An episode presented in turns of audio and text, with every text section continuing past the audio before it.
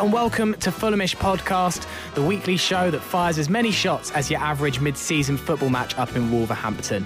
My name is Sammy James. I'm joined this week by Ben Jarman, Dom Betts, and Jack Collins. How are you doing, gents? Very well, thanks you.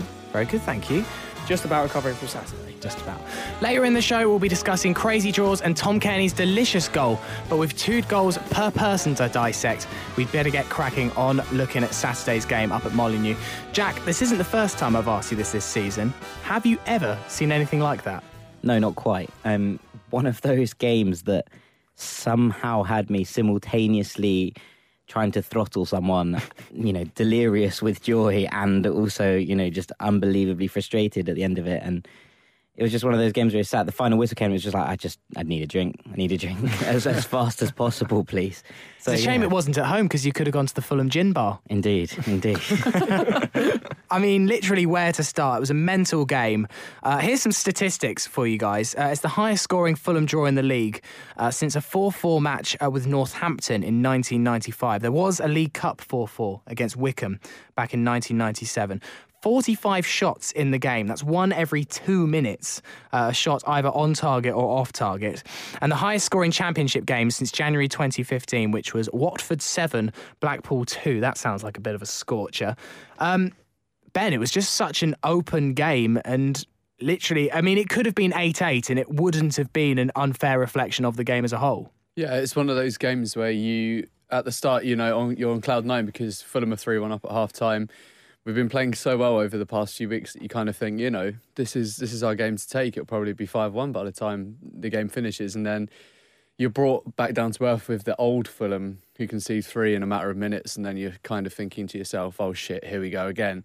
Um, we could let this really affect us. But I think the resilience and the mental resilience we had was brilliant. Um, and the fact that we managed to make it 4 all in the 90th minute was just like fantastic pull out of the bag. And um, Dom, Wolves were the first to score. I mean, with so many goals, we're just going to have to go chronologically, aren't we? There's no other way to do it. Poor defending against Kortney Hause from the corner. Should Button be doing better there? I think without looking at Button first, uh, you've got to look at Tim Ream. Yeah. He should be winning that header. He doesn't even jump. He just stood to the spot and Kortney Hause just t- towers over him, heads it into the goal. It's an easy height for Button as well. It goes under him. But even before that, they had a chance. They had a free header with Danny Batth Mm. or Batth. I don't even know how you say his name. Before 1 0. It's whether you're from up north or down south, really, isn't it? Yeah, and um, and what were Kalas and Ream doing there? It was pretty much they were both on the uh, on Danny Buff, and he got a free header, and he just missed. And then yeah, Button, I think he should have saved the first one, but it was just poor defending overall from a set piece, which we've actually not been too bad with this season. Yeah. No, that was very much Fulham of old. Oh, definitely. Like, we, we struggled with set pieces traditionally for a long time, especially when we had Dan Burn in there, who we discussed last week as getting smaller when he jumps and no one else does that in the whole entire world. But like the insertion of Kalas into us into our back four this season has seen us like markedly improve. Um, and this one just seems to be a massive blip on the progress we've made. And last week he made Ca- uh, he made Ream look brilliant, and this week Ream looked absolutely terrible. And so did Button, who I agree should have done much better for the goal. His reflexes were so slow, and his hands weren't strong enough. Yeah, just one of those. In terms of, you know, Kalas didn't have his finest game in a Fulham shirt, as, you know, we've discussed before, and, and it does make his partner more liable. And obviously, when Kalas is brilliant, like he was last week, Ream looks sublime next to him. And as soon as, you know, Kalas looked like he was having, he still didn't have a, you know, an awful game, but he had, you know, didn't have a brilliant game. And suddenly Tim Ream looked suspect at every single opportunity. And you know, we'll discuss later, but there's there's more that Reams have fought for here in, in in the game, and it's just one of those where it makes you wonder if and when we're gonna you know determine a back two that you know it was very hard to say that we were to drop someone from from the Reading game after everyone performed so well, but at the same time, you know, we said in our preview, Sammy, that we would have liked to see Madl back in the in the back four, and and and failing that, maybe Sigurdsson and it was one of those where just because Tim Ream had a good game one week doesn't necessarily mean that it's going to automatically erase all the you know past faults that we've seen of old. And you know, while I'm all for if someone's you know progressing and, and putting in putting in the improvements, then they should be you know up for selection. I think that we were naive to believe that that was the answer, and I think that we'll probably see that revert. Why do you think Slavisa is going for Tim Ream at the moment? I mean, it seemed dubious. I, I didn't see Was Sigurdsson definitely injured for the Reading game? Is that confirmed? Because I didn't Yeah. really see. We, we He was out of the squad, so, wasn't yeah. he? He was out of the complete 18, But but, then this week he was back on the bench. Why do you think Jokanovic is going for Ream? What do you think he sees in him that, I mean, quite clearly, I'd say the majority of fans can't?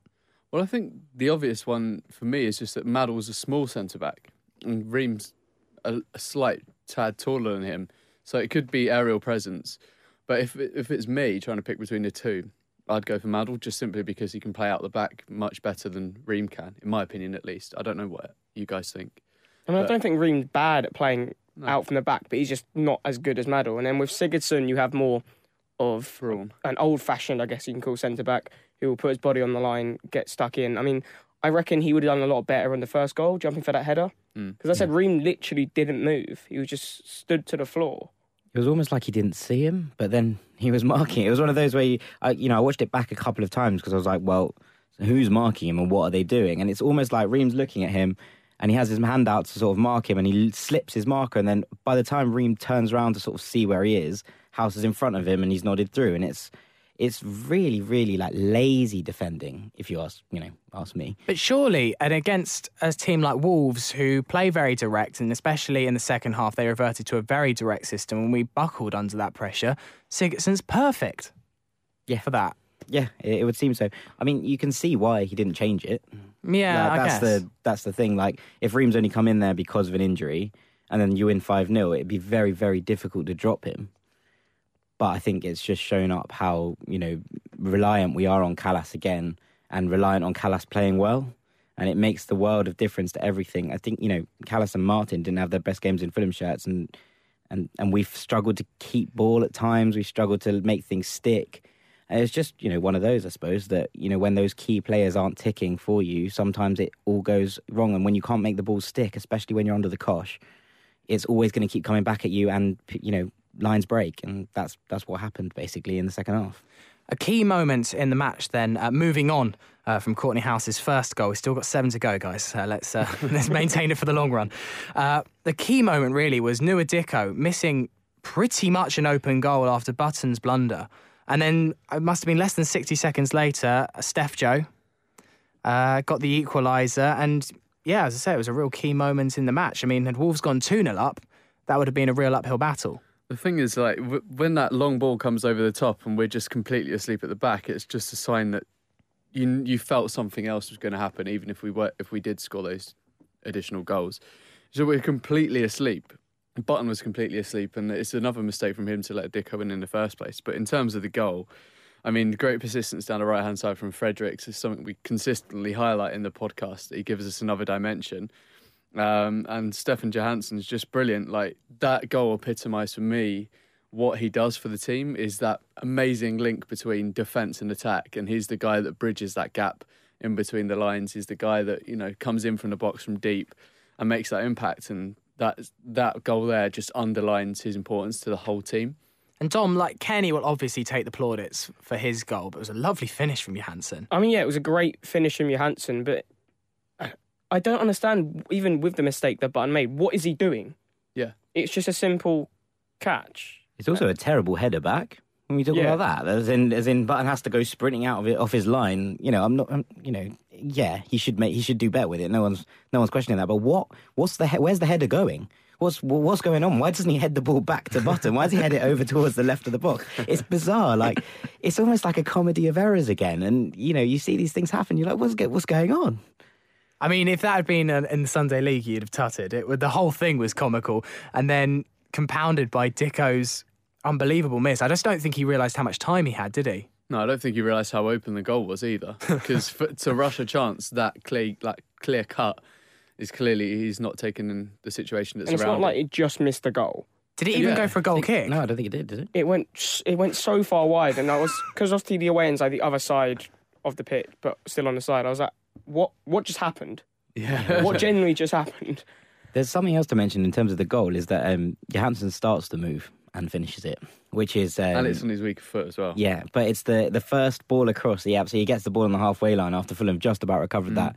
He, you know, Shimi's a man and literally pings an absolute beauty, 35 yards across the pitch, and then arrives back to arrives back to sweep into the top corner. And it's absolutely wonderful. Like, and you know, obviously, I am going to say that. The ball from Aluko, is it Aluko who's, who sets the ball on the inside down the channel between the centre back and the right back? for Fred, That's for Fredericks. Yeah. Is, that's a brilliant ball as well. and that's the pace just- of Fredericks as well, though, to reach that ball because Yeah. most right backs would have that would have the, just gone out the for way goal it kick. just at the end just holds up on the turf and allows Fredericks just to get nip, nip it in like second or third touch is just fantastic. And Like, that's the difference, isn't it? The Mm. fact is that Luca, the, the turf was, was difficult on, on, on, on Saturday. I don't think anyone can dispute that. It was slippy and, you know, there was there was things sliding around everywhere. And when the ball slides under Button, uh, the, the commentary uh, it says, it says, oh, we don't know if that's the turf. And the way that then Aluko uses that to his advantage, the difference between someone playing with confidence and someone who doesn't feel comfortable on that kind of surface. And I think that's, you know, so important to highlight the kind of quality we have up front compared to the quality that we saw lacking severely between our centre half and our, our goalkeeper on Saturday. Goal number three, another assist from Fredericks, lovely cross into the box, and Ayite off the mark. Uh, he had another good game. He's really he's really now laid his marker in that midfield trio, and I imagine Lucas Piazon's not going to be in with a sniff, barring an injury. With Ayite, I think it's, it's quite similar to Luco at the beginning of the season. That he's been playing well. He just hasn't had the goals or the assists that the I think just the home fans see and they just want to. They want if he doesn't score, doesn't assist or set up or create any key chances, they think he's not doing anything in the game. But like a Luca, he's such a direct attacking player that he just runs at defences. And now he's got yeah two goals and two assists in his last couple of games. As you said, it will make Fulham fans realize oh he's he's a quality player and he's got a massive thing to contribute to the team. I mean, because Piazon, he had like a run of like maybe five games when he Hmm. was quality, and he sort of just hasn't really shown that. And because a lot of people were saying when obviously when Aluko went off in the second half, we brought on Parker, uh, that we should have brought that we could have brought Piazon on at the same time. But obviously we were trying to shore up the back line. But yeah, Ito's been quality, especially in the last two. Yeah, I think the fact that, like you say, Ayite is like the level above everyone else that we've currently got in the squad is really starting to show through now. I mean, even against Newcastle in the opening game, it was quite clear to us that he was going to be an impressive player for us throughout the season. I mean, we mentioned that a couple of times, but as you say, like the directness that he has, and the the difference between him and Piazon is, whilst I'm not, whilst I'm not clearly labelling Piazon as one-dimensional, Ayite has that flexibility to play all the way across the middle and then as a secondary secondary striker as well. And you can see that by how confident he is in taking shots, getting in the box, and expressing himself. And the fact that he's that expression of movement and that expression with the ball just gives us another threat that we were previously lacking on Piazon, who was, um, whilst I love him, he's just really work rate and and physicality. Well, I think I read a stat that in the last three years, he's in the top ten players of scoring goals with your weak foot in Europe in the last three seasons. Ayite. Wow. Yeah. Yeah, He's he's massively two footed, and like I think we've said this on the pod before. Like for Bastia, he was one of their brightest sparks in a team that isn't exactly pulling up trees. I mean, I guess when a player is two footed like that, it's so difficult for defenders because you just can't predict. If a player is all one footed, you just shove them onto their weak foot. And I mean, some, you know, one time out of a 100, they might have a lucky shot. But with Ayite, you've got so many problems. And especially, he's got the mentality to go so direct. It's a dangerous proposition. Yeah, he was magnificent, and I thought he re- he really did well and really was a kind of shining light.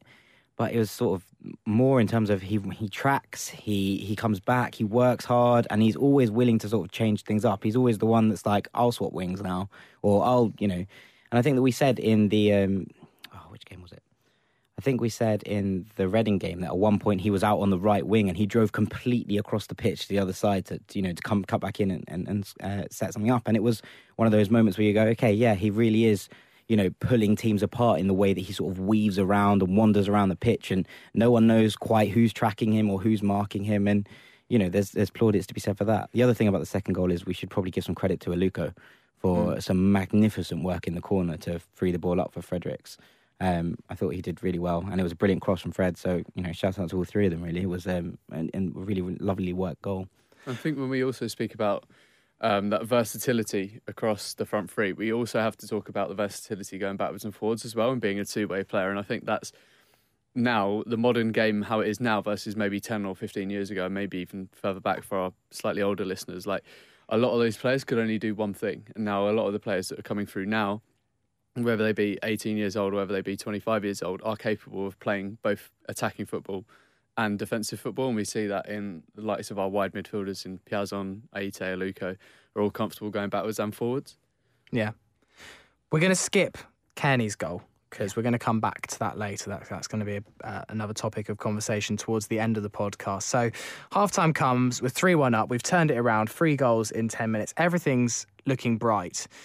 Do you think one of the, well, I mean, it's an obvious thing to say, but Fulham were quite guilty of not taking chances to make it four, which, I mean, you should never need to kill off a game when you're 2 0 up, but there was always that danger that two wasn't enough. And two often is a dangerous lead because, the t- especially when you're away from home, home team gets one back and the momentum's with them.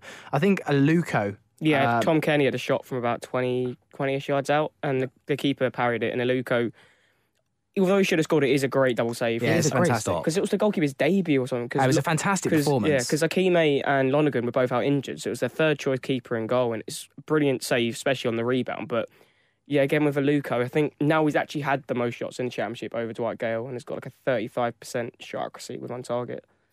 But We we said it many times on the pod, and Ben's made this point. Uh, I think the most out of any of us that if he could finish, he would be a top top class player. It is his one weakness, and unfortunately, we saw it on Saturday. And you hate single out Aluko because, as you say, some of his move, you know, he was completely responsible. Well, not completely responsible, but you know, very heavily involved in goals one and two.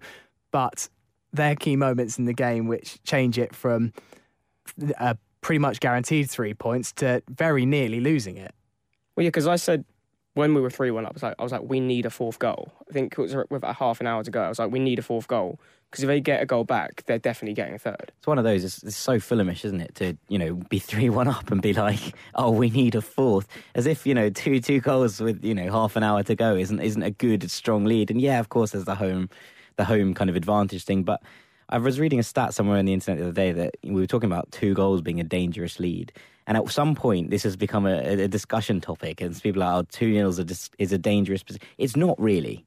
It's not. like when you're two goals up, you have a cushion. If you're one goal up, yeah, of course. Like, but actually, some something like ninety five percent of teams go on to win from being two goals up, and I think that that's you know something to be said of. Paddy Power, for example, paid out on teams going two 0 up this this weekend. So if you had a bet on you know Leicester, for example, you were paid out on your Leicester bet after four minutes.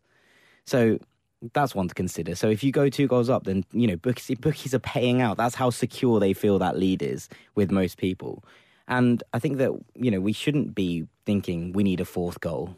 That's not you know that's not the kind of we should be able to sit back you know, dominate the game and dominate possession the way we have done, and then we- invite teams onto us and wait for and to be able to absorb that pressure and then hit them on the break when we have kind of the advantage and we have, you know, the numbers. And the fact that we are worried about that when we're two and when we're three one up, and obviously that comes from the last couple of years and seeing Fulham implode time and time again. But like that's not that's not normal. You shouldn't we shouldn't be. You know, you don't think you reckon Newcastle fans at two 0 two 0 up are thinking, oh, we're going to lose this.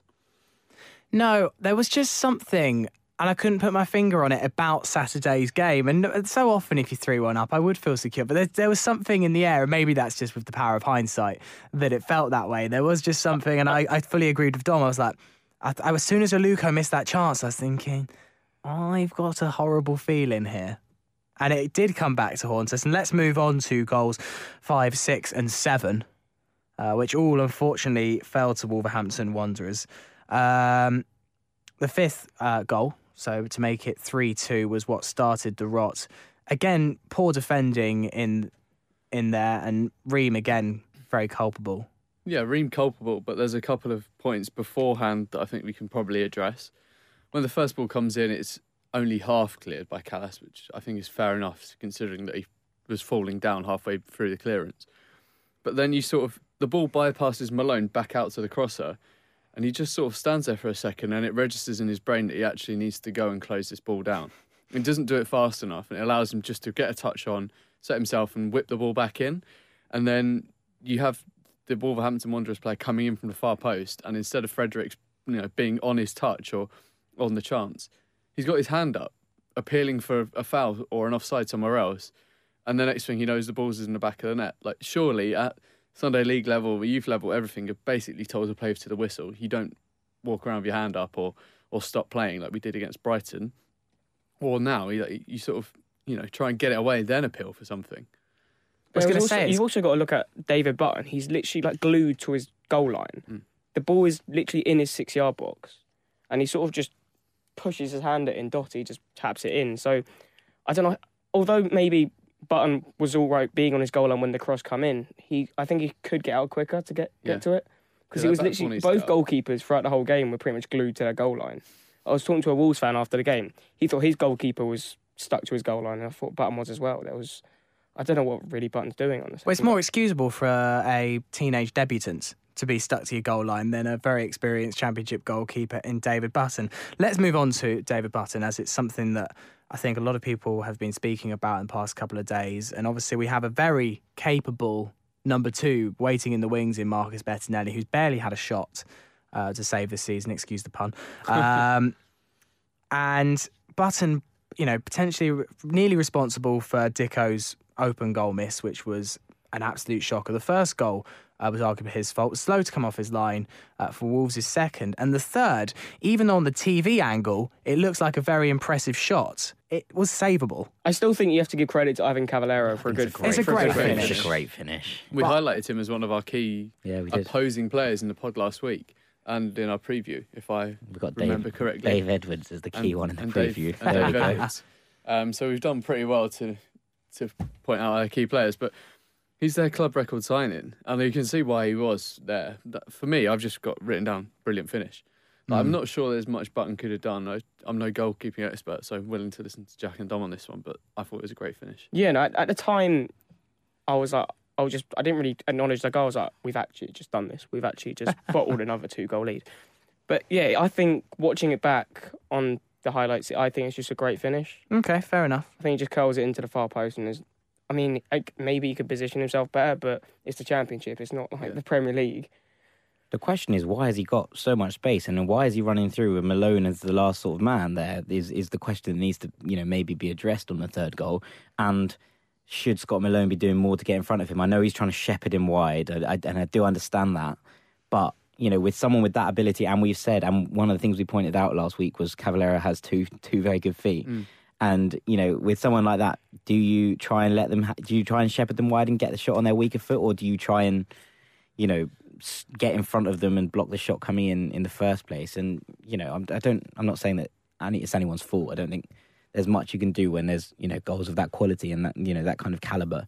But you know, I think you need to. If you're going to analyze anywhere, that's the that's the spots to analyze rather than button on that one. I'd say. After that, after our second goal, it was kind of as if the Cavaleiro and Costa were just having an absolute field day.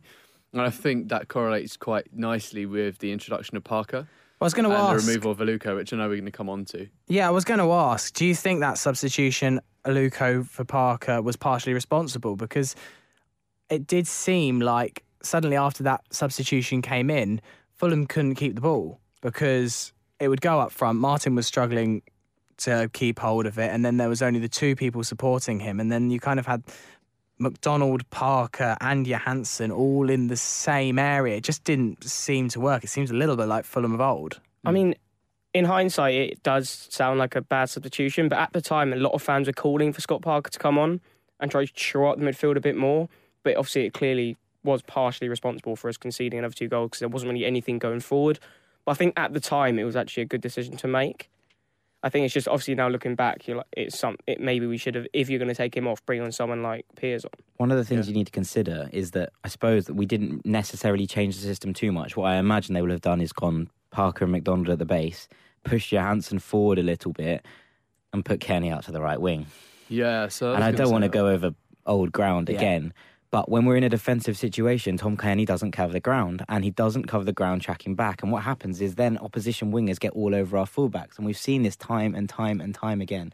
And it feels like a bit of a broken record on this one, I'm, I'm sure, to, to everyone listening. But it's true, and it continues to be true. And if you're going to bring on Parker there, you need to bring off Cairney. That it's it's as simple as that because he doesn't do the running on the wings, and if you're going to put, you know, so you can take that, you can do that, and you can you can have two midfielders and leave Johansen a little bit deeper than whoever was playing in front of him is.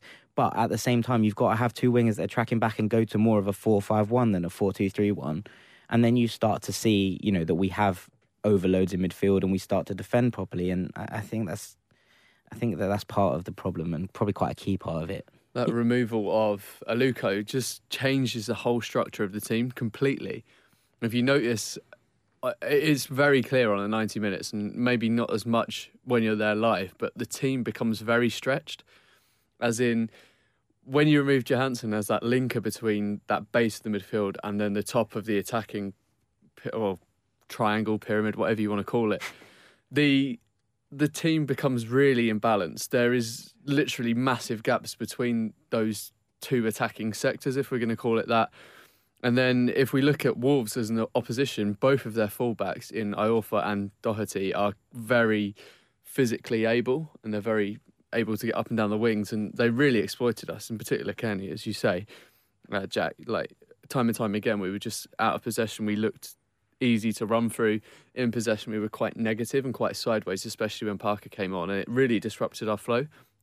We used to having very quick ball, very quick transitions, and then we slowed it down, got very long. Our, our propensity to make bad passes just increased, and then obviously with the increased length of those passes, the probability that you're going not going to make it just increases as well. So it's just structurally, it just messed us up completely. Also, Molineux's massive. Like one of the whole, one of the key points I think we talked about right at the end of last week's show was that the pitch at Molyneux is so big, and Wolves like to play, ben, as Ben said, long stretching balls that you know pull teams apart and pull them wide. And what we managed to do was try and it was almost like trying to compact ourselves, left so many more spaces because that pitch is so big, and we're not necessarily used to that with with obviously the pitch of the cottage. And it's just one of those that it seemed to like go against everything that we tried to do and what had worked for us so well in the first half, which was small, compact passes and, and, and little interchanges that, that that broke through their midfield and broke through their defence, and it t- pulled us into a system that they wanted to play rather than what we wanted to play. And, and a clear example of that was Wolves' fourth goal. And if you thought Fulham had bottled it, Dom, at 3 all, uh, to potentially lose 4 3 was just. Yeah, I mean, again, what are Ream and Kalas doing? like, genuinely, what are they doing for this goal? I mean, a lot of people criticise Button for this goal. I don't. I don't really think you can. I think there's too much venom on the shot going Yeah, across the massive. goal. But yeah, like with the with the bicycle kick, I don't know if it's Dicko or Ivan, Ivan It's Calero. Dicko that Dicko. tries the, yeah, the and it's like both the centre backs are just standing behind them and it's letting them do this. Then the ball goes over to Dave Edwards, and they sort of just they both sort of go over, but they don't put any challenge in or anything. No, they just sort of stand up with their hands behind their back, don't they? Yeah. Typical David Luiz style. I think like one of the things Dave Edwards has done for years and years in the Championship, and he even done it in the Premiership as well, is ghosting into the box unnoticed. And it happened against QPR. He's got a good goal. It happened against Fulham, another good goal. How off like how obvious does it have to be to say we have to deal with this problem? And like, surely when we're scouting out other teams, we must notice that they have this guy that goes in the edge of the box, and we've got to be ready for it. It's as, it's as simple as that. It's like the pre-scouting's not up to it. But I agree, Kalas and Ream not good enough on that play at all. We picked up that that Edwards versus McDonald might be our key battle. Was our, uh, our our key battle in the preview, and we said that you know if if McDonald was going to have a controlling influence, and I thought McDonald played all right to be honest. I, I I, did- for me, he was my man of the match. yeah, I, I thought He he did very quite well. Um, but you know, we said that if he was going to, if he had to put the shackles on Edwards, if we were going to stop and nullify Wolves' attacking threat, and the fact that he's in there with no one tracking him, and and you know, getting to that box is completely like. You know, proves us completely right, to be honest. And so we said that if he gets into those attacking positions, he's going to score goals. He always has. He's scored against Fulham numerous times, and you know he's scored against you know opponents up and down the league. And he he constantly fulfills fulfills that role of, of of a player that bursts in and makes important runs and important you know breaks for Wolves and and scores consistent amounts of goals for them. And you know it happened again. And it's I don't like saying things like "I told you so," but you know I told you so. Say that, Slav. Um, I mean, fantastic finish, though. Yeah, don't Oh, get me wrong. Like he's a brilliant player. That's, Yeah. that's kind of the point. Yeah. And then I guess it was 4 3 down and a great moment at the end of the game. Showed again the mental character that we've mentioned. Uh, Floyd Ayite, two goals, two assists in two games. And we've mentioned before he's playing very well. And it was a relief, I guess, to get a draw out of it. But none of us really can be satisfied with a point considering we were 3 1 up against a team that uh, started the day 20th in the league, had lost their past five home games. I guess just a little bit a sense of just relief that we somehow didn't lose it, but it doesn't make up for what was an implosion by Fulham. Yeah, when we were winning 3 1 at half time, we were like, what's going on? We don't play well at Molineux. This doesn't happen. So that's why we wanted the fourth, because we know it's Fulham at Molineux, where I don't know how many years it's been on, but may- it's got to be like 20 or 30 years since we, maybe even longer since we won at Molineux. Apart Because from that League Cup penalty. that win. doesn't, although that was one of the greatest away games I've ever gone to, just because of the, we had to run for the train. It was in the snow. As soon as we scored a winning penalty, running through Wolverhampton, but we can't because the floor's icy, so we just slip over.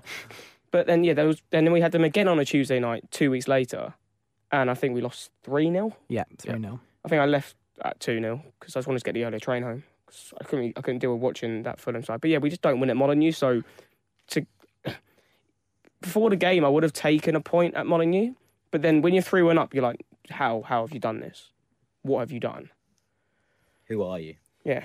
Oh, you're Fulham. I just loved our WhatsApp group, the Fulhamish WhatsApp group, and it was like three one up. Yeah, we're bloody flying. Like, we're playing so well, definitely playoff destined. Twenty minutes later, just get this message through. Fucking shit, Fulham. Fuck's sake, and it's just like, all right. I think I might cry. I know what's happening here. and then, then, oh shit, and then, oh don't worry, boys, we'll win it. And then, uh, ends up being four all. So yeah, that was a highlight of my Saturday. I mean, it was an unbelievable game. And again, now it means that, a bit like last season, the stats are a bit crazy for Fulham, seeing as in the last month and a half or so, just the games that we've been involved in have been crazy, right from the 4 2 against Barnsley, two 5 nils, and then now this 4 all draw, which I mentioned at the start of the show, has broken records left, right, and centre. So after 20 games, I've, I'm thinking Jack's compared us to Real Madrid Mm-hmm. previously, but are Fulham the Liverpool of the Championship? Hear me out, hear me out, because I can see a few eyes rolling. Right, brilliant, play brilliant football, very easy on the eye, charismatic manager. I wouldn't say that Slav is quite Jurgen Klopp standards, but certainly he's a character, Slavisa, in the way that Klopp is. Fluid going forward, suspect offensively, and what made me think about it is that we also blew a 3 1 lead. Luckily, Fulham actually came back to draw 4 all. And then some of these stats. So we've got the highest shots per game in the championship, the highest pass success, the second highest possession, only 0.1% behind Reading, uh, and the third highest shot conversion. And if you look at Premier League stats, Liverpool are winning all of those particular categories. The only one we're not um, doing quite as well as Liverpool is the actual goals for tally, which Newcastle uh, and maybe Brighton uh, are beating us in at the moment. But certainly, like the statistics at the moment for Fulham, we're in tenth place and have got the third best goal difference in the league. It, I, we said it last season, but our position doesn't quite reflect the quality of this team. But it says the third highest shot conversion, but you still need to be a lot, lot more clinical. Yeah. yeah. Like Aluko, as I said, Aluko has had 63 shots, the highest in the league, and he's got a 35% conversion rate. I mean, in terms of us and co- and comparison to Liverpool, yeah, I think it's scarily accurate how how we are basically a championship version of them. Like we go through the transitions quickly, we make the simple short passes look brilliant. We make at times complex football look very very simple, and we can carve through other teams. And we are relentless in pressing, and we're relentless in attacking. And I kind of wish almost that we would just sometimes just tone it down and shut up shop a little bit like a Chelsea of old would. But it wouldn't be half as fun, would it? So it Wouldn't be Fulham. We also have the Coutinho of the championship in, in Stefan Johansen. Oh my god. I um, my tweet comparing him to Luka Modric at the weekend did really well. You went crazy. It was just capital letters Yeah, and I- I- exclamation marks all over No, the but place. I've been getting, I've been having chats with the people from Norway and, and loads of Celtic fans and all sorts, and it's, it's been really pleasant. You know, we've had a really good, I've had a really good. Apart from one bloke who was like, "Oh yeah, he's the next Xavi," is he? I was like, "All right, mate." There was a little bit, of, there was a little bit of hyperbole there. You know, I'm only messing, but no, I, I really like this comparison. I, I really do, and I think that it's scarily fitting, as as Ben said, and I think that we're, you know, we're a good side, and that's the thing. We are good at scoring goals now. That's something that we haven't hmm. been good at for ages. Nine in two matches is pretty impressive. yeah. That's, Well, that's there's no getting around that. Yeah, we let in four goals, but me nine in nine in two matches is something we've probably never seen from a Fulham side Or in a long 15 time. and 4. 15 and four. 15 yeah. and four, exactly. That's very potent. And yeah, like you say, to be, still be talking about being clinical is a bit uh, a bit of an un, well an overstatement. Am I looking for? Yeah. And tomorrow's game uh, against Rotherham at the cottage, the Rotherham manager, uh, his name escapes me actually. Nope. It's 'cause- Silence. I think it's because He's, he's new. He's a caretaker was- manager. Um, Paul Weiss or something It like is that. PW, but I can't remember. Anyway, he said that if he was going to pay money to watch any team in this league, it would be Fulham. And he said, I'm going to be under no pretenses how good Fulham are going to be tomorrow and how difficult it is going to be. I'm actually quite happy that they beat Queen's Park Rangers at the weekend because they were on a 15 game, not losing streak, but they hadn't won in 15 games. Quite glad they've got that out of their system just so the most Fulhamish result of all time hmm. is slightly less Fulhamish now. Yeah. Well, I'm just more. I'm potentially more glad that they just beat Ian Holloway, um, which is great. I think I also saw something- on Twitter earlier was a lot of people um, complimenting us on our style of play. A lot of people obviously complimenting Fulham on the, on the amazing Cairney goal. But there was a tweet that stood out for me. It was just it was a comparison with Liverpool, and they say that Fulham are like Liverpool.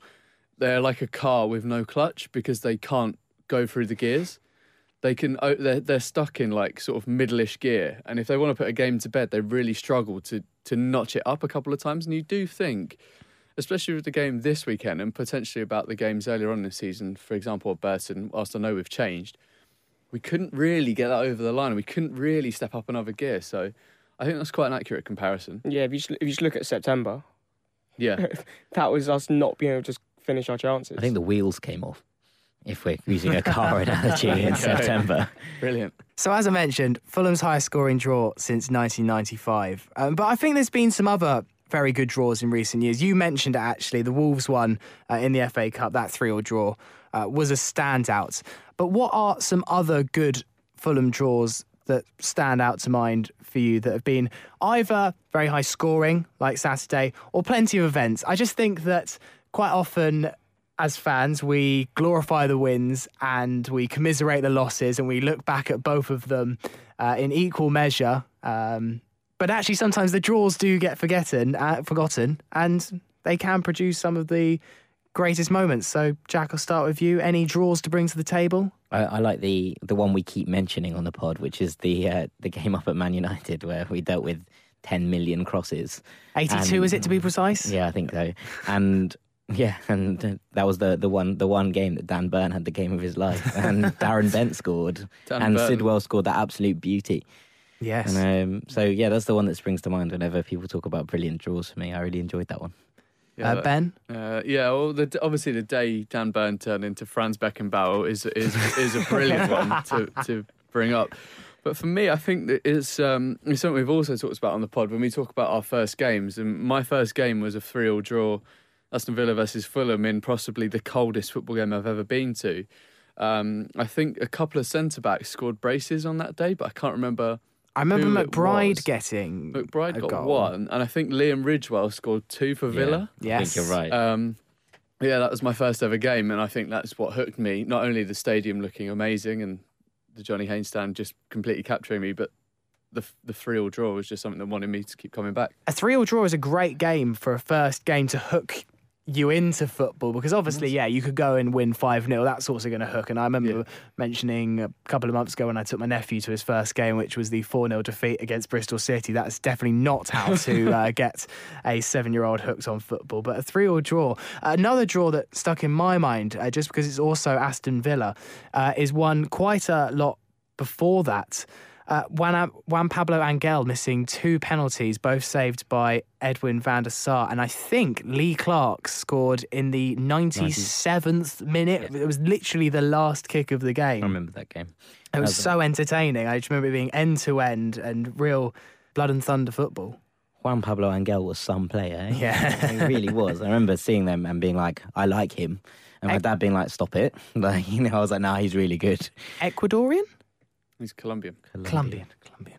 Uh, and Dom, any uh, draws to bring to the what, table? I, what I find quite funny is I found loads. I found about eight three threes, but right. six of them were in sort of the, the two two games back to back at home or back to back away. Because we had the Fulham three, Spurs three, when Diomansy Kamara scores a bicycle kick in the last minute. Oh, yes. was a wonderful game. Yeah, and then the next home game is three three against Man City. where Hameur Bouazza scores a wonderful free kick. Danny Murphy gets his first goal for Fulham. There's that free free, and then Was that back to back? that was back to back home games. Yeah, I mean, that was starting at the season. If you just bought a season ticket your first time that season, you must think, oh, I'm getting real monies. I've I've seen 12 goals in two games. and then in 2012, 2013, we had three three at the Madejski, where there was mm. like three goals in the last five minutes. Brian Lewis scored a belter, didn't Yeah. he? Yeah. Because on the highlights you can see me near the front. That's the reason I remembered it. and then the literally the next away game, like two weeks later, was the Arsenal three three. I was that at was a that brilliant Arsenal game as 3-3. well. Well, that was When somehow Alex Kaciniklic beat Mertesacker in the air to a header, yeah, he did. and I was I was like, how has this happened? and Berbatov scored that cool as a cucumber penalty to make it 3 0. And then we conceded like two minutes later to Olivier Giroud, Yeah. and then they missed a penalty in the last minute. Was it Arteta? I think. Yeah, Missed- Arteta missed a penalty in the last minute and we went absolutely berserk in the away end. I was in hospitality that game. So my dad, I know, I know, it's the only ever hospitality game I've ever done, and it was something through uh, my dad's old work, and they you could go to Arsenal games, and he never went to it because he didn't like Arsenal, but we went to that one, and I just remember it was very hard to keep calm throughout the entire comeback, and we're like under the chair, but just when Arteta missed that penalty because I just thought it was such an injustice if Arsenal went to win that game because we were so brilliant. Uh, but I just I, I would completely resign to the fact that we've somehow thrown this away in typical Fulham fashion. I just I Oh. couldn't compose myself. I was I was beside myself, and we made a very hasty exit and no prawn sandwiches after the game. Oh, right back that day. I think it was, was it Riether at that point? Yeah, Sascha Riether, yeah. Literally played a Dani Alves esque game. Like he was untouchable throughout the whole. I just remember him charging up and down the right hand side, putting in cross after cross, and was just a complete thorn in our side. And I was like, we were onto a player here, absolute player. And then a year and a half later, we just released him. That, the second half of that season, and especially his combination with Aska, Ashkan Dejagah Yeah. on that right hand side, I just remember for the goal at White Hart Lane, actually, that uh, he assisted uh, for, for Berbatov Berbatov to score. flick. And that that build up play on the right hand side between Dejagah and Aretha. Aretha was was something else. I still believe he was a very undervalued player in the end.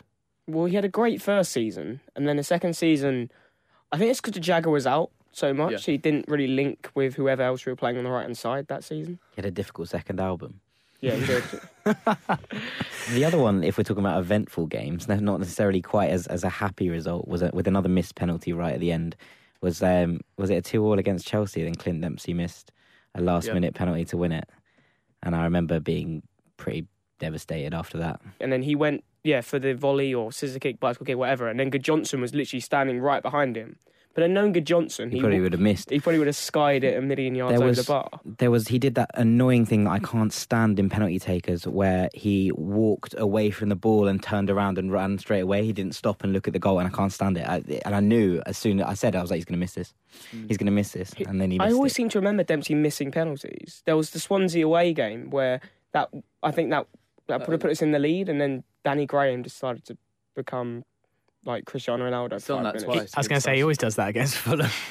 No, but then we introduced our own Cristiano Ronaldo, the Turkish version, Kerim Frei. and he came on and absolutely ripped them to shreds. And we were like, hang on, we're on to a winner here. And he got taken down and Dempsey missed a pen. Yeah. I remember that. I think I was standing next to you. But there's like there's two more main draws, which is our first season of championship. I only picked this one out because the Rotherham three three when we went behind three times. That was an excellent game. I remember it mainly because somehow Woodrow and Dan Burn scored in the same say. game. Yeah, Woodrow scored like a 20 yard curling finesse shot from outside the box into the top corner. I was like, that's definitely taking a deflection. There's no way Cauley Woodrow has just done that. I remember being in the away end for that, and although on the ca- on the cameras it looks like a great finish because you can't see the deflection. I remember being in the away end, and it is the world's biggest deflection. It's not like almost to the point. Is it really Cauley Woodrow's goal? I wonder if it was actually going to hit the post or go wide. like it was enormous, and then Dan Burn at the end. And I Yeah. seem to remember we very nearly could have made it four three right at the end of that game. And then again, it, we we like doing consecutive 3 3 draws because the next away game was Wigan. And this game was unbelievable. Another th- another another 3 3. Ruiz got one. That Ruiz game? got a last minute penalty because I remember I was I was running down the front to see it and I sort of just fell down the stairs and sort of just slid down the whole stand. Yeah, because McCormack got sent off in that game as well. I Yeah. think I'm not sure how late it was, but it was definitely obviously before the Ruiz penalty. I was like, okay, we're gonna we're gonna lose this, and then yeah, last minute equaliser from Ruiz from the penalty spot. Don Betts in missed goal shocker. Yeah. Um, and we've been mentioning quite a lot the 2012-13 season in our little chat just here, and that brings me on to my final point, which is the Cairney goal, which we've got to come back to. Um, Jack's uh, retweet on the Fulhamish account was, "I think this is illegal in some countries." I was going to say some states, which is my favourite, but Right. I, I thought it might not go down so well. But yeah, it was a. Um, my reason I mentioned that it might be similar to that season is: is it the best goal? Actually, I've got the wrong season here. Yes. But anyway, anyway, is it the best goal since Pajtim Kasami's one against Crystal Palace? Because by far, I still believe that is. It, apart from uh, maybe there might be more significant goals, but in terms of technique, I feel like it's always going to go down as the greatest Fulham goal, and I don't think there's too much doubt about that.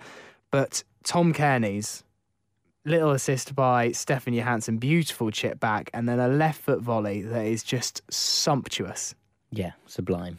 I, I, I can't disagree with you, really, Sammy. It's, No. it's, it's a I sublime mean, we have scored some good goals since uh, uh, beginning of last season when we had Hull away on. I think yeah, it was on a Tuesday or Wednesday night, and Cairney's in the middle, maybe like 23 yards out, takes it on his left foot and just pings it across the goal, Yeah. curls it straight into the far top corner. Cairney before this weekend said that's the favourite goal he scored in a Fulham shirt. Somehow, The Matt, one against Leeds was good. yeah, is also another what two, and he's, he's won this season and he's won last season. Yeah. Because this season, I don't know how he curled it so much into the bottom corner. It was ridic- Roberto Carlos esque. yeah, it was ridiculous. And somehow Matt Smith scored that wonder goal against Wigan. Oh Yeah, yeah, that was But- a but- strike and a But it seemed to take forever to go in. it went like one mile an hour just over Scott Carson into the back of the net. And I remember that game, I think it was 2 2 against Wigan.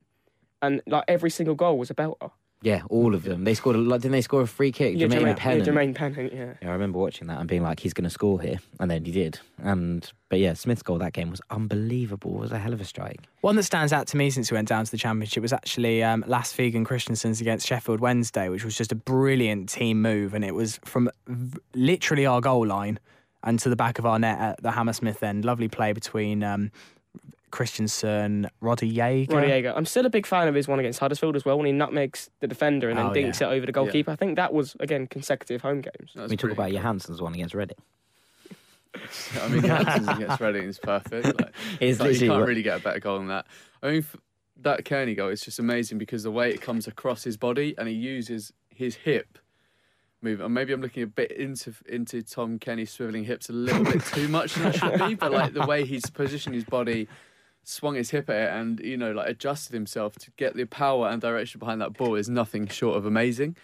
Um, And he really did have um, the Wolves players really pelting at Yeah, him really charging at pretty him. fast. It wasn't like he had all the time and space in the world to hit it. it No. it's, it's incredible, incredible technique. It's a great goal. And a, couple I've got just written down is um, another volley. I, I just love it when a volley dips in under the bar. And um, Bobby Zamora's against Shakhtar was a great volley. Um, I don't know if I'm rem- remembering this incorrectly, but No, it, no, no. it's just literally a, a swivel on the hips again yeah. and just rockets it into the net. Well, when he when he goes for it, he's not even looking at the goal yet. no, exactly. And obviously, talking about volleys, you've got Berbatov's at home against Stoke. Yeah, that's a that was, strike. that was a brilliant goal. And then um, one of my favourite ones is uh, not only did it come against Sunderland, um, it was a brilliant free kick as well from Dempsey. It was in that time when he basically anything he shot went Yeah. in the back of the net, and it was he was untouchable. And that was, I think, one of either his 50th goal for us in the Prem or one of the very close to that. I think it was because I remember the celebration and he did the. Yeah, he The- done the- the, the 50. 5 and then it just the the velocity on the free kick and the way it swerved around the wall, but continued to move whilst in the air, and it just nestled in that little post. He also had that wonder goal at Stoke away in the snow. I think Yeah. that was a volley as well. It was, yeah. Oh yeah, it was a no, it was a consolation that wasn't it? Yeah, It I was think nothing. I think it was three two. yeah, it was. Yeah, three two. Yeah, And Uh, obviously, Blue- if the you're talking blue about kit. Fulham the goals, you've obviously got John Harley's against Villa at Loftus Road. Yeah. Which- The Oh, and the be- Dempsey chip, which we haven't mentioned yet. Yeah, of course. Because that just goes, that's just like a given. We It's just a like- given. We put that in a corner and just be like, no one, no one touches baby. Yeah. um, but no, stunning goal from Tom Cairney, and I think one that uh, he'll be replaying and showing to his grandkids uh, for years to come. So, huge congratulations to Tom. Uh, two games coming up this week, uh, Rotherham, which we've briefly touched upon, and then the Derby game. Uh, which is on Saturday. Both games at the cottage. Derby's going to be a particularly tough one. They've won six on the bounce. I'm not sure who their game is tomorrow, but potentially could be you know, seven by the time they reach the cost. That's going to be very difficult. And actually, two teams in very similar positions. So it could be not a turning point because I think there's a lot of games left, but certainly at this stage of the season, quite an important one for both sides. They tore Forest apart on Sunday. They really did. There was a, you know, a complete and utter annihilation in terms of just the way that they played. Although Bendtner managed to hit, score an own goal and hit his own woodwork twice, which is, you know, absolutely sensational. In fact, It's Like- classic Nicholas Bendtner, isn't it? But like it was one of those ones where the description on the on the Sky Twitter was saying it was I saw it today because my friend's a Forest fan. He retweeted it. It was like chance for Derby and it's Bendtner again. it, was like, it was like, oh okay cool. One of those one of those days for Nicholas, I'm afraid. But the main problem with tomorrow is we've got the same referee as Forest Newcastle. So, Oh, that, oh Jesus. no! so that should go down well. In fairness, he might have had to have someone might have had words with him and you know made him look at the, the rule book and things. So hopefully he'll have he'll have a point to prove. I think it's his first game since. Yeah. I guess the key thing with tomorrow against Rotherham, obviously they're going to come backs against the wall. They're going to be looking for a point out of this game, given Fulham's recent form. It's probably just trying about trying to get that first goal as early as possible to ease the nerves. In order so Rotherham don't get that confidence to potentially try and nick one on the counter, Yeah, which because they if will we try get a goal do. in the first 20 minutes, then I think we'll have too much for Rotherham tomorrow, and I think that we'll have, they'll go out there with a point to prove as well. And you know, like we were saying, nine and two, 15 and four.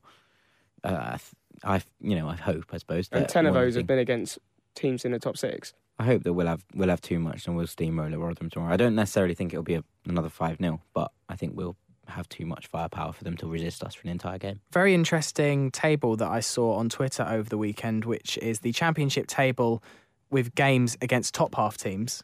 Uh, Fulham sitting third, and championship games against bottom half teams, and Fulham lie second from bottom. To be fair to Fulham, we haven't played a proper bottom half team for a while now, have we? No, I guess So we can Wolves was the first one. We can improve on that. Yeah. Well, uh, we will have all the reaction to those two games next week on Fulhamish podcast, and it's going to be a Facebook Live. Uh, jobby and uh, come join us facebook.com forward slash fulhamish pod probably kicking off at about half six quarter to seven basically whenever jack rolls in from his job which is in north london so it's, uh, it's a job and you'll be able to see how ridiculously tinseled and baubled the uh, magic studios that we use are I mean, it's I mean they've done a good job Yeah, it's really nice. we'll have our festive Fulham shirts on as well. Yeah, we Yes, will. we'll almost get- as pretty as Stefano Okaka's goal from this weekend. oh yes We had two s- for forgotten Fulham scorers did. this weekend, Okaka and uh, Gabby Zakuani got oh one. yes I saw it on the, on the Football League show. It was all very exciting.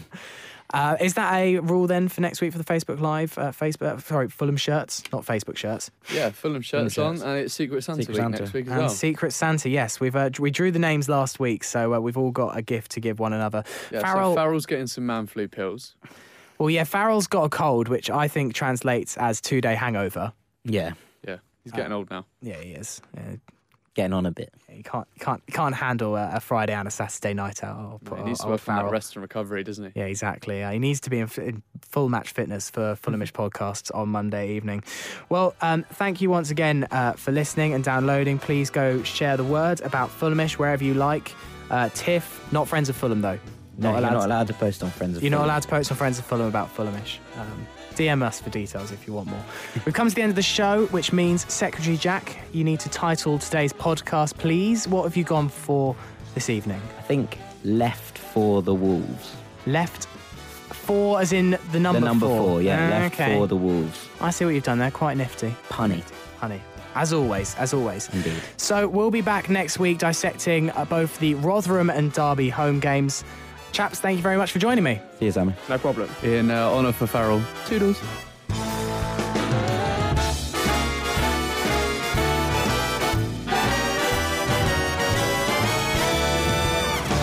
Toodles.